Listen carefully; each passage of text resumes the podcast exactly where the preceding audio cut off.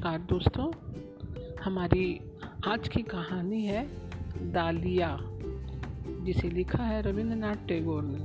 तो चलिए कहानी शुरू करें, दालिया।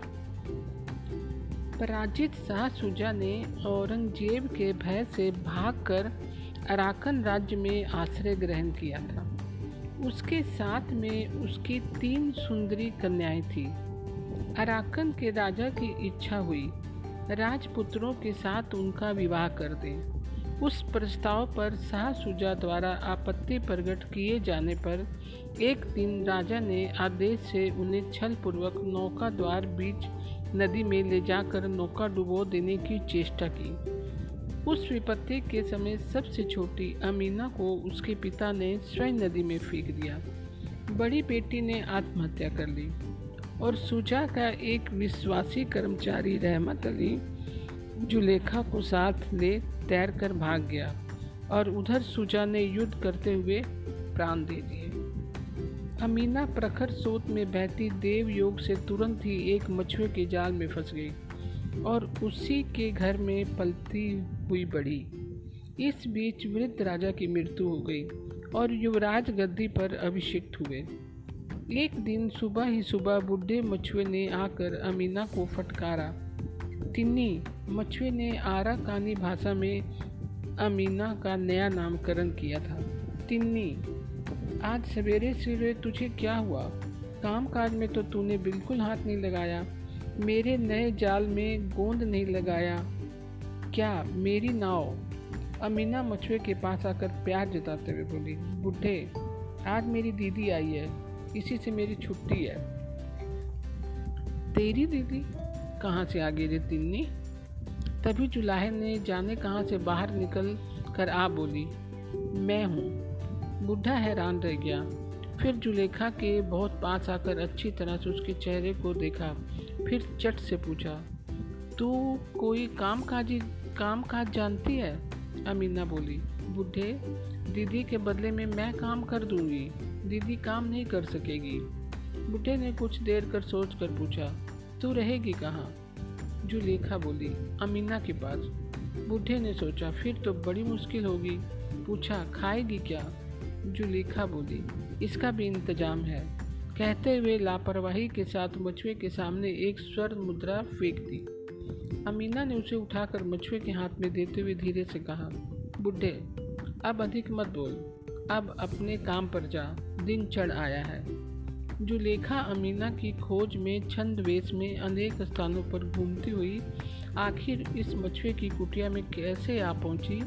यह सब बातें बताने पर यहाँ दूसरी कहानी बन जाएगी।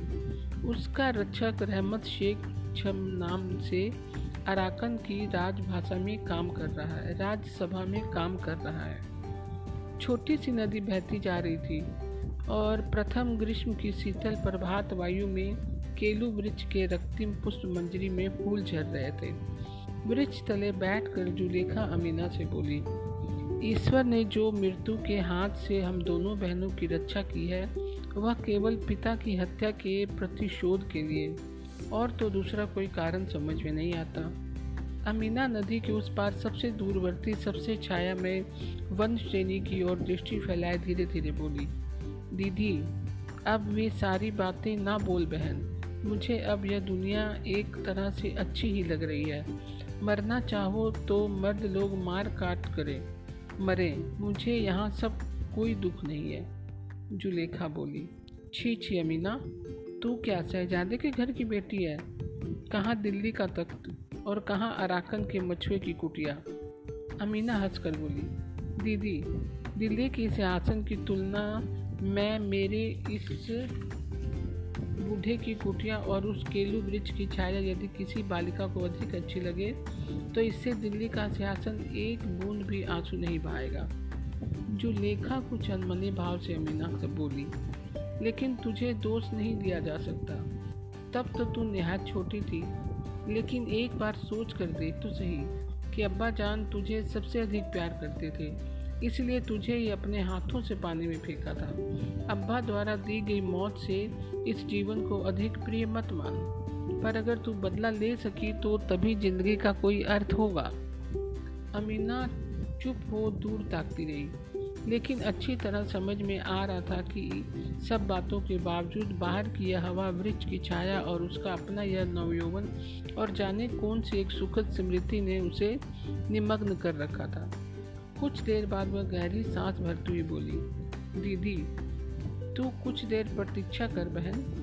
मेरा घर का काम बाकी है। मैं रसोई ना बना दूँ तो बूढ़े को खाना नहीं मिलेगा। जुलेखा अमीना की स्थिति के विषय में सोचकर भारी उदास मन से चुप बैठी रही। इसी समय अचानक थप से किसी के कूदने की आवाज़ हुई और पीछे से किसी ने आकर जुलेखा की आँखें बंद कर ली। जुलेखा भयभीत होकर बोली, कौन? स्वर सुन सुनकर युवक आँखें छोड़ सामने आ खड़ा हुआ। जुलेखा के मुँह की ओर ताकता हुआ प्रसन्न मुख से बोला, तू तो तिन्नी नहीं हो। जैसे जुलेखा बराबर अपने को तिन्नी कहकर ही जताने की कोशिश करती रही हो, और केवल युवक के असाधारण तीक्ष्ण बुद्धि के सामने उसकी सब चतुराई खुल गई हो। जुलेखा ने वस्त्र संभाला और गर्वित भाव से उठ खड़ी हुई। और दोनों आँखों से अग्निवान छोड़ते हुए पूछा, कौन हो तुम? युवक बोला, तुम मुझे नहीं पहचानती। तिन्नी जानती है। तिन्नी कहाँ है? शोर बुल सुन तिन्नी बाहर आई। जुलेखा का क्रोध और युवक का हद बुद्धि विस्मित मुख देखकर अमीना ज़ोर ज़ोर से हंस पड़ी। बोली, दीदी, इसकी बातों का तुम कुछ बुरा ना मानना। यह क्या आदमी है? यह तो जंगली हिरन है। अगर इससे कोई बेअदबी की तो मैं इसको फटकारूँगी। दालिया तुमने क्या किया था? युवक ने फ़ौरन आँखें बंद कर ली थी। मैंने सोचा था तिन्नी होगी, लेकिन यह तो तिन्नी नहीं है। तिन्नी सहसा असहा क्रोध प्रकट करते हुए बोली, फिर? छोटे मुँह, बड़ी बात। तुमने कब तिन्नी की आँखें बंद की हैं? तुम्हारा साहस तो कम नहीं। युवक बोला, आँखें बंद करने के लिए कुछ अधिक साहस की ज़रूरत नहीं होती। जब जबकि पहले से ही अभ्यास कर रहा हो तो पर सच कह रहा हूँ तिन्नी, आज थोड़ा डर गया था। कहते हुए जुलेखा की ओर से छिपा कर उंगली से इशारा करते हुए अमीना के मुँह की ओर देखकर चुपचाप हंसने लगा। अमीना बोली, नहीं, तुम तो बड़े जंगली हो। शहजादी के सामने खड़े होने लायक नहीं। तुम्हें साथ में रखकर पाठ पढ़ाना ज़रूरी है। देखो, इस तरह सलाम करो। कहकर अमीना ने अपने यौवन मंजरित देह लता को अत्यंत मधुर भंगी से झुकाकर जुलेखा को सलाम किया। युवक ने बड़े कष्टपूर्वक उसकी पूरी तरह लेकिन अधूरी नकल की। बोली, इस प्रकार तीन कदम पीछे हट जाओ। युवक पीछे हटाया फिर सलाम करो। फिर सलाम किया। इस प्रकार पीछे हटवाते, सलाम करवाते अमीना युवक को कुटिया के द्वार पर ले गई। बोली, कमरे के अंदर चलो। युवक ने कमरे में प्रवेश किया। अमीना ने बाहर से कमरे का द्वार बंद करके कहा, थोड़ा घर का काम करो, आग जला रखो। कहते हुए दीदी के पास आ बैठी। बोली, दीदी, गुस्सा ना होना बहन, यहाँ के लोग बाग ऐसे ही हैं, मैं बहुत परेशान हो गई लेकिन अमीना के मुख का व्यवहार में इसका कोई भी लक्षण प्रकट नहीं हुआ, बल्कि बहुत बातों में यहाँ के लोगों के प्रति उसका कुछ अनुचित अनुचित पक्षपात था। जुलेखा ने यथासंभव क्रोध प्रकट करते हुए कहा, सचमुच अमीना तुम्हारे व्यवहार से मैं बहुत हैरान हूँ। एक बाहरी आकर तुम्हारा स्पर्श करे, उसका इतना बड़ा दुस्साहस। अमीना दीदी के साथ स्वर में स्वर मिलाकर बोली, देख बहन, अगर किसी बादशाह या नवाब का बेटा ऐसा व्यवहार करता तो मैं उसे डांट फटकार कर भगा देती।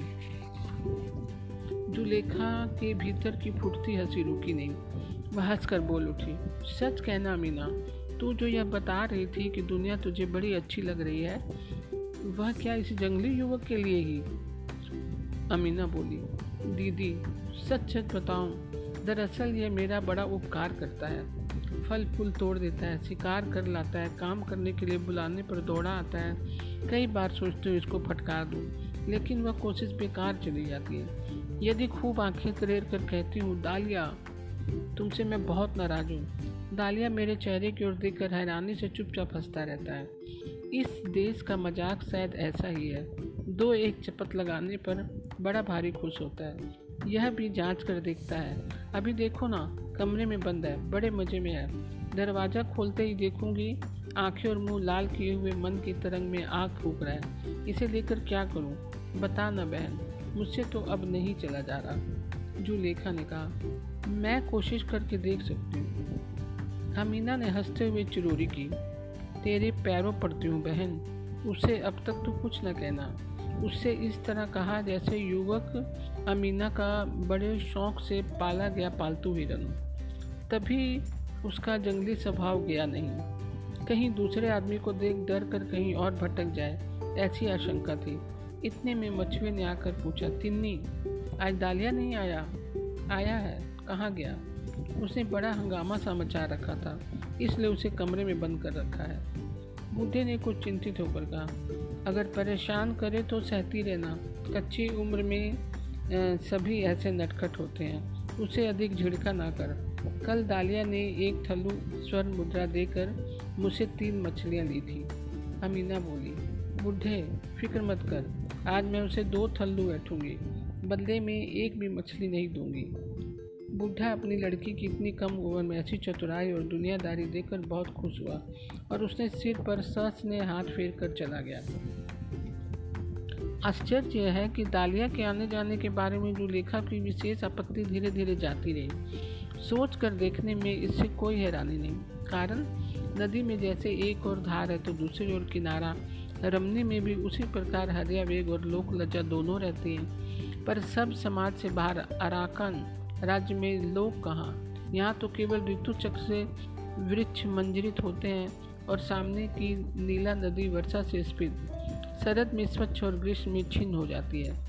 पक्षियों के उच्छ्वसित कंठ स्वर में समालोचना का लेश मात्र नहीं। और दक्षिण वायु बीच बीच में उस पार के गाँव में मानव चक्र की गुंजन ध्वनि बहा कर ले आती है, पर काना फूसी नहीं लाती।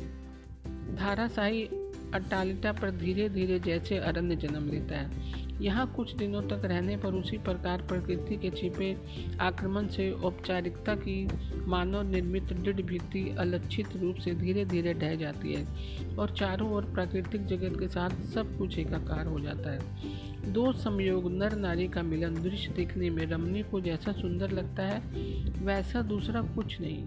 इतने रहस्य, इतने सुख, इतने अतल स्पर्शी कोतूहल का विषय, उसके लिए दूसरा कुछ नहीं हो सकता। तभी इस जंगली कुटिया के बीच निर्जन दारिद्र की छाया में जब जुलेखा का कुल गर्व और लोक मर्यादा का भाव स्वतः ही शिथिल हो आया, तब पुष्पित केलू वृक्ष की छाया तले अमीना और दालिया के मिलन की मनोहर की क्रीड़ा देखने में उसे बड़ा आनंद मिलता। कदाचित उसके भी तरुण हृदय में एक अतृप्त आकांक्षा जाग उठती। और सुख दुख से उसे चंचल बना देती। अंत में ऐसा हुआ, किसी दिन युवक के आने में विलंब होने पर अमीना जैसी उत्कंठित रहती जुलेखा भी उतनी ही आगरा के साथ प्रतीक्षा करती और दोनों के मिलने पर चित्रकार उसके सत समाप्त चित्र को कुछ दूरी से जैसे देखता है, वैसे ही सस ने निरीक्षण करती हुई देखती। किसी किसी दिन मौखिक झगड़ा भी करती छल पूर्वक डांटती। अमीना को कमरे में बंद कर युवक के मिलन वेग को प्रतिहत करती। सम्राट और अरण्य के बीच एक सादृश्य है। दोनों ही स्वाधीन, दोनों ही स्वराज्य के एकाधिपति, दोनों को ही किसी का नियम मानकर नहीं चलना होता। दोनों में ही प्रकृति की एक स्वाभाविक वृहत्ता और सरलता है, जो बीच के हैं, जो दिन रात लोक शास्त्र के अक्षर मिलाकर जीवन यापन करते हैं। वे ही कुछ स्वतंत्र प्रकृति के नहीं हैं। वे ही बड़े के दास छोटे के प्रभु और प्रतिकूल स्थिति में बिल्कुल की कर्तव्य मुठ हो जाते हैं। जंगली दालिया प्राकृतिक साम्राज्य का उच्चकृत पुत्र था। शहजादी के पास उसे कोई संकोच नहीं होता था और शहजादियाँ भी उसे समकक्ष का व्यक्तित्व जानकर पहचान पाती। सहास्य, सरल कौतुक प्रिय सभी अवस्थाओं में निर्भीक, असंकोची, उसके चरित्र में दारिद्र का कहीं लक्षण ही नहीं था। लेकिन इन सब खेलों के बीच में एक आध बार जो लेखा का हृदय हा हा कर उठता, वह सोचती सम्राट पुत्री के जीवन का यही परिणाम? एक दिन सवेरे दालिया के आते ही जुलेखा उसका हाथ ज़ोर से दबा कर बोली, दालिया, यहाँ के राजा को दिखा सकते हो? दिखा सकता हूँ, पर किस लिए, बताओ तो सही। मेरे पास एक कटार है, जिसे मैं उसकी छाती में उतार देना चाहती हूँ। पहले तो दालिया कुछ आश्चर्य में पड़ गया उसके बाद जुलेखा के हिंसा प्रखर मुख की ओर देखकर उसका समस्त मुख हँसी से भर गया। जैसी इतनी बड़ी मज़े की बात इससे पहले कभी भी ना सुनी हो। अगर इसे मज़ाक हो तो यह राज्य कन्या की उपयुक्त था। ना कोई बात, न चीत। पहली मुलाकात में एक कटार का आधा हिस्सा एक जीवंत राजा की छाती में घुसेड़ने पर ऐसे अंतरंग व्यवहार से राजा सहसा इस तरह हैरान रह जाएगा। यही चित्र निरंतर उसके मन में उदित होकर उसकी निःशब्द कौतुक हँसी को रह रहकर उच्च हास्य में परिणत करने लगा। उसके दूसरे दिन रहमत शेख ने जुलेखा को गोपन में पत्र लिखा कि आराकन के नए राजा को मच्छुओं की कुटिया में दोनों बहनों का पता लगा है और अकेले में अमीना को देखकर अत्यंत मुग्ध हुआ है। विवाह के लिए अविलंब उसे प्रसाद में लाने का आयोजन कर रहे हैं। बदला लेने का इतना सुंदर अवसर फिर नहीं मिलेगा। तब जुलेखा ने अमीना का हाथ दृढ़ता से पकड़ कर कहा, ईश्वर की इच्छा स्पष्ट ही दिख रही है। अमीना, अब तुम्हारे जीवन के कर्तव्य पालन का समय आ गया है। इस समय अब खेल अच्छा नहीं दिखता। डालिया उपस्थित था। अमीना ने उसकी ओर ताका। देखा, वो कौतुक से हंस पड़ा। अमीना उसकी हँसी से मरमांत होकर बोली, जानते हो डालिया, मैं राजवधु बनने जा रही हूँ।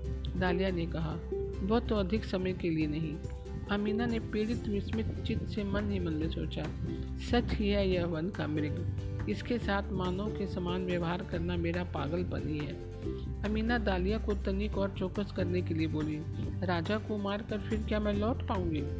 दालिया बात को संगत जान बोला, लौटना तो कठिन ही है। अमीना की सारी की सारी रूह एक बार अंगी थरा उठी। जुलेखा की ओर मुड़कर गहरी सांस भर कर बोली, दीदी, मैं तैयार हूँ। और दालिया की ओर मुड़कर विधि हृदय से मज़ाक के बहाने बोली, रानी, बनते ही मैं सबसे पहले राजा के खिलाफ एक साजिश में शामिल होने के अपराध में तुम्हें दंड दूँगी। इसके बाद फिर जो करना होगा करूँगी। यह सुनकर दालिया ने विशेष कौतुक का अनुभव किया, जैसे प्रस्ताव का कार्य में परिणित होना बहुत विनोद का विषय हो। अश्वारोही, पदातिक निशान, हाथी, बाघ और आलोक से मछुए के घर द्वार के टूट पड़ने की सी दशा हुई। राजप्रसाद से दो स्वर्ण मंडित शिविकाएँ भी आईं। अमीना ने जुलेखा के हाथ से कटार दे दी। हाथी दांत निर्मित उसकी नकाशी को बहुत देर तक देखती रही। फिर वस्त्र हटाकर अपनी छाती पर एक बार उसकी धार को जाँच कर देखा। जीवन मुकुल के वृंद के पास कटार को एक बार स्पर्श कराया। फिर उसे म्यान में भरकर वस्त्र के बीच छिपा कर रखा। उसकी एकांत इच्छा थी कि इस मरण यात्रा से पहले दालिया के साथ एक बार मुलाकात हुई होती। लेकिन वह कल से ही लापता था। दालिया उस समय जो हँसी हंस रहा था, उसके भीतर क्या मान की ज्वाला प्रचंड थी? शिविका में चढ़ने के पूर्व अमीना ने अपने बाल्यकाल के आश्रय स्थल को अश्रु जल के बीच में से एक बार देखा। उसकी कुटिया का एक वृक्ष उसके घर के पास बहती बंद नदी। मछुए का हाथ पकड़कर वह भरे और कांपते स्वर में बोली, बुढ़े तो फिर चली। तिन्नी के चले जाने पर तेरा घर द्वार कौन देखेगा? बुढ़ा बिल्कुल बालकों की तरह रो पड़ा। अमीना बोली, बुढ़े अगर दालिया फिर यहाँ आए तो उसे यह अंगूठी दे देना। कहना तिल्ली जाते समय दे गई है। यह कहते हुए तेज़ी से शिविका में चढ़ गई। महासमारोह के साथ शिविका चली गई। अमीना की कुटिया नदी का किनारा, केलू वृक्ष छा अंधकार, सभी निस्तपंद जन सुन हो गए। यथा समय शिविका इंद्री के तोड़ने द्वार अतिक्रमण कर अंतपुर में प्रवेश किया। दोनों बहनें शिविका छोड़कर बाहर आईं। अमीना के मुँह पर हँसी नहीं थी। आँखों में भी अश्रु चिन्ह नहीं। जुलेखा का मुँह फीका पड़ा है। जब कर्तव्य दूर था, तब उसे उत्साह में तीव्रता थी। अब उसके कंपित हृदय में व्याकुल स्नेह से अमीना को आलिंगन पास में जकड़ा। मन ही बन बोली, इस संग प्रस्फुटित फूल को नव प्रेम के वृत्त से तोड़कर किस रक्त स्रोत में बहाने जा रही हूँ? लेकिन अब अधिक सोचने का समय नहीं था। परिचारिकाओं के द्वारा लाए गए सत दीप के अनुमेश दृष्टि के बीच में से दोनों बहनें स्वप्न सपनात् हाथ के समान चलने लगी।